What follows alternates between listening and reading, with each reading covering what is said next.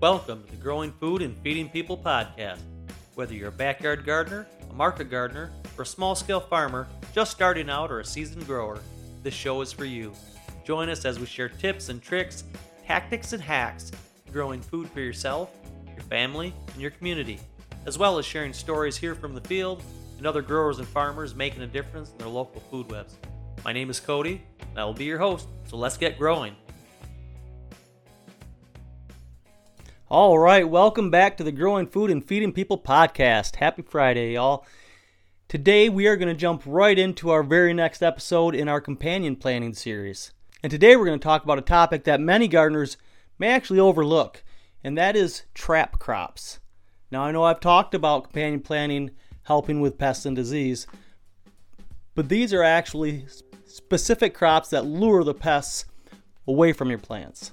Kind of look at it as some plants are guardian plants, meaning they'll repel the pests, and some crops are trap crops, meaning they will lure them in away from your crop. Both are fantastic ways to use companion planting to deal with the issue of pests.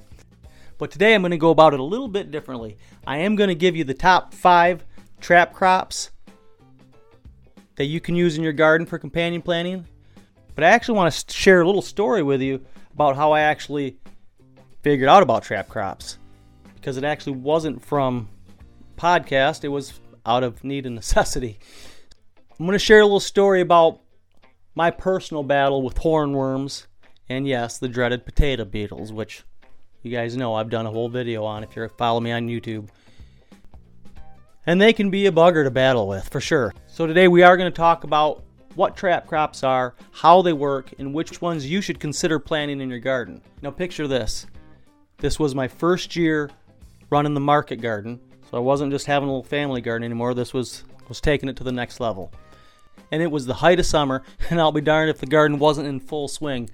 To be quite honest with you, I was feeling kind of proud of myself because I'd never grown anything quite to that extent. And my tomato plants were tall and lush, heavy, with bright red fruit.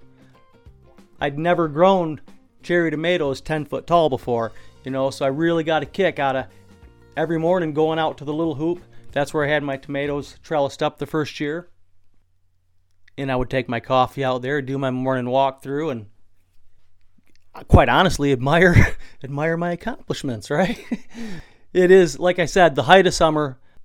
The garden is full on popping. But as I was taking my morning walk, I thought I may even pick a couple that morning, and harvest was really starting to get into full swing. But as I went to pick one, I noticed something strange. The leaves had been stripped bare in certain areas, and I mean clean bare, right? And I'd never encountered this before. And not only were they bare, there were these large, and I'm talking, the size of your thumb large, green worms all over the plant. And these weren't just your regular worms, y'all. These things have a freaking horn-looking thing coming out of their forehead. So what I quickly discovered was those were the dreaded tomato hornworms. And they are a common pest that will decimate your tomato plants if left unchecked. So I knew I had a big problem that had to be dealt with quickly. Now, I tried everything I could to get rid of the hornworms, and obviously spraying them with insecticides isn't even an option here on our farm. So what that really meant was I had to go out and try to hand pick every single one of them off the plants. And the worst part is, you'd pick all of them that you could see. One day, you'd go out and find more leaves stripped right bare with more worms. Now, I was able to salvage what I had, still get a good harvest off by quite literally recruiting help and hand-picking those things off every single day, twice a day, for 3-4 days in a row to make sure we got all of them. And that's no fun, especially not when you're trying to run a market garden for your first year. A bunch of it's tied up in your tomato crops because they're obviously one that everybody wants. And I knew that could cause a big issue. And so I went right to research and what the heck else would work, And that's one of the things that really drew me to companion planting, because I discovered trap crops. Now, obviously, it was a little too late for season one, but I was able to implement the strategy into season two, and it worked like a charm. And what you do is I planted some marigolds and dill around the edge of my tomato beds, my block, and waited to see what happened. And you know what? It freaking worked. The tomato worms were much more attracted to the marigolds and the dill than they were my tomato plants. Soon they abandoned my crop in favor of the trap crops, and they worked exactly like they were supposed to. Kind of like a topwater bait to largemouth bass. They just couldn't resist it, you know? So, but it wasn't just the hornworms that were causing trouble. And another one that I've run into in a couple different scenarios is the Colorado potato beetle. Man, those things can create a serious infestation in no time. And those quickly became a headache as well. And of course, I tried everything available with those things. You know, I tried the whole diatomaceous earth. I tried shaking all of the beetles into the buckets. I got a lot of them off that way. But again, much like the hornworms, you'd get all of them that you can see. And then the next day you'd go out and there would be more. I knew I had a serious problem there as well. Potatoes, from an income standpoint, isn't a high earner. So it wasn't nearly the financial stressor that the tomatoes were. If I lost a complete crop of tomatoes, that would definitely hurt the farm's bottom line a lot more than losing my potatoes. But nonetheless, we still wanted potatoes. My customers still wanted potatoes. So I really had to figure out a good way so this didn't keep happening year after year after year. So again, because they worked so well with tomatoes, I thought I would try the trap crops. And this time, planting some radishes and nasturtiums nearby. And once again, it really worked like a charm. The potato beetles were much more interested in the radishes and the nasturtiums than they were in my potato plants.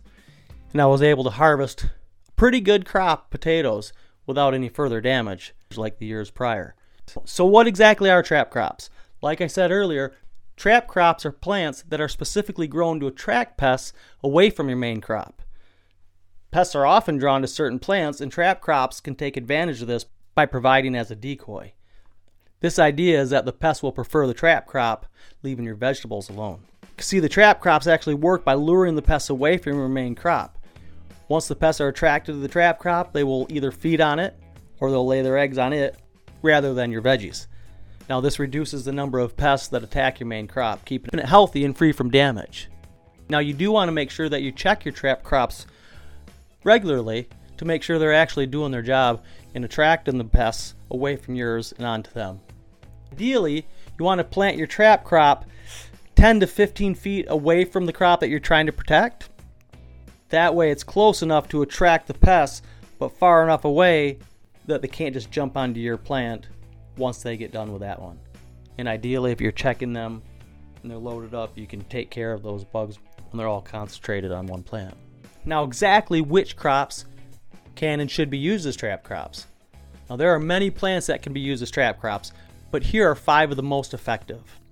And I know that I've talked about these plants in other combinations for companion planting, but I wanted to separate out a small list of exactly which plants you could plant specifically to use as trap crops, and these work fantastic. So the first one would be your nasturtiums. Nasturtiums are great for attracting aphids, whiteflies, and caterpillars away from your vegetables. The second one would be radishes. Radishes can attract the flea beetles, which can be a major pest for your brassica crops, as well as attracting the Colorado potato beetle, which we know are a major headache for the potatoes. And the reality is those potato beetles will also attack the other brassicas as well as your tomato plants. So radishes are fantastic for that. The third one on the list would be sunflowers. Now sunflowers, they're attractive to many pests, including your aphids, leafhoppers, and cucumber beetles. So they're a great one to plant around your cucumbers. The fourth one on the list is dill. Dill, like I mentioned earlier, can attract your tomato hornworms away from your tomato plants. Now the fifth one on the list is borage.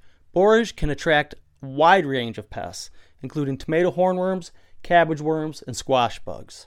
Trap crops can be a powerful tool in any gardener's arsenal, in one of my favorite strategies in companion planting. Now, by planting them strategically around your garden, you can attract pests away from your main crops and keep them healthy and productive. Now, one of the benefits of using trap crops is that they actually can help reduce the need for pesticides, right? Or in our case, just eliminate. I mean, we won't use the pesticides, so they're kind of our only option. Instead of relying on chemicals and sprays to keep pests at bay, you guys can use nature's own defenses to protect your garden. It's just a matter of learning what to use and how to use them. Now, in addition to being effective, trap crops can also add a beautiful pop of color to your garden beds. Nasturtiums, for example, are not only great at attracting pests, but they also produce beautiful edible flowers that can be used in salads and other dishes. And that's another topic we will touch on in another episode, is companion planting with flowers, and a big part of that is edible flowers. I'm a huge believer in multiple uses. Flowers can be that triple threat deal as well, right? They are absolutely beautiful, add a pop of color to your garden. They can help you deal with the pests. Then you can also eat them. It doesn't get much better than that.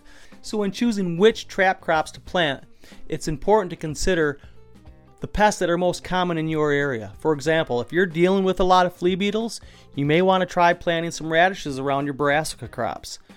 Or if you're battling tomato hornworms, dill might be a great option. To get the most out of your trap crops, it's important to plant them at the right time, right? You want to make sure that they're mature enough to attract the pests, but not so mature that they start to go into seed. You don't want your trap crops or cover crops to go to seed, and then you've got a whole other issue to deal with.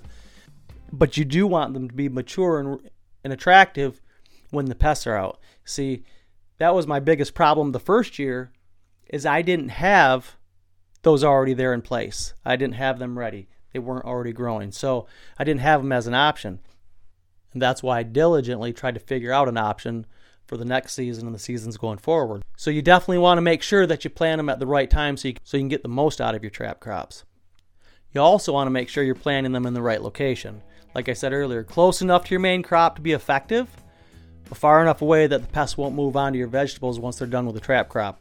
Like I said, 10 to 15 feet is optimal. If you need to plant them a little bit closer than that, you can. So if you guys are struggling with pests in your garden, I highly recommend giving trap crops a try. Not only are they an effective way to control the pests, but they can also add a beautiful touch to your garden beds. And like I said, in my opinion, one of the best strategies for companion planting. Well, guys, this week has been a crazy week here on the farm weather-wise. I think in the last 10 days we've had 80-degree temperatures. We've had 30-degree temperatures with snow for 2 days. And now we're back into the 50s. Huge storm just went through last night. So I think it's going to be a great day to hopefully get out, get some more garden prep done. Got a lot of seeds started inside now, so getting pretty antsy, getting ready to get out there and really get the season in full swing. I am out there every day that the weather's decent, the ground isn't frozen, or it's not storming on us, but that's been few and far between here in the last couple weeks. So that's Michigan, that's Zone 5B. I've lived here my whole life, so it's not that I don't expect it. It's just an interesting ride every year that it happens.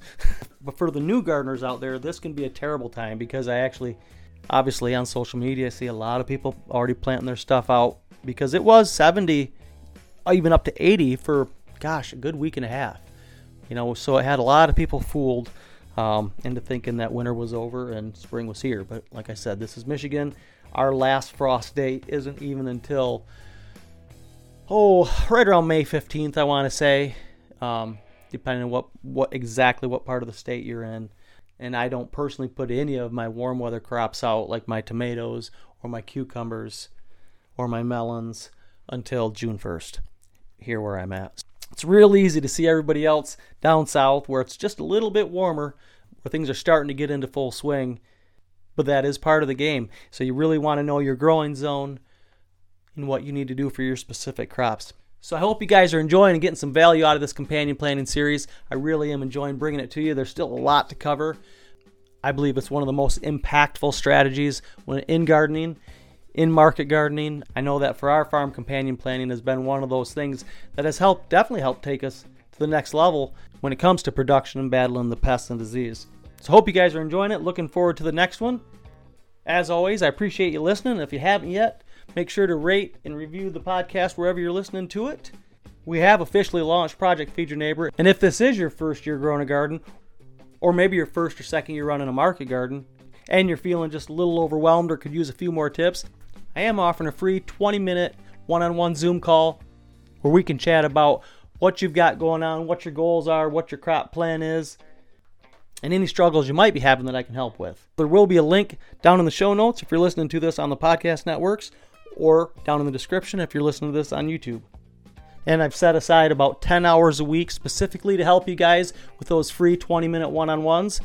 Please do not hesitate to click that link, schedule some time with me, and we'll get your season off on the right foot. So until Monday, you guys have a great weekend. Make somebody smile. We'll talk to you on the next one.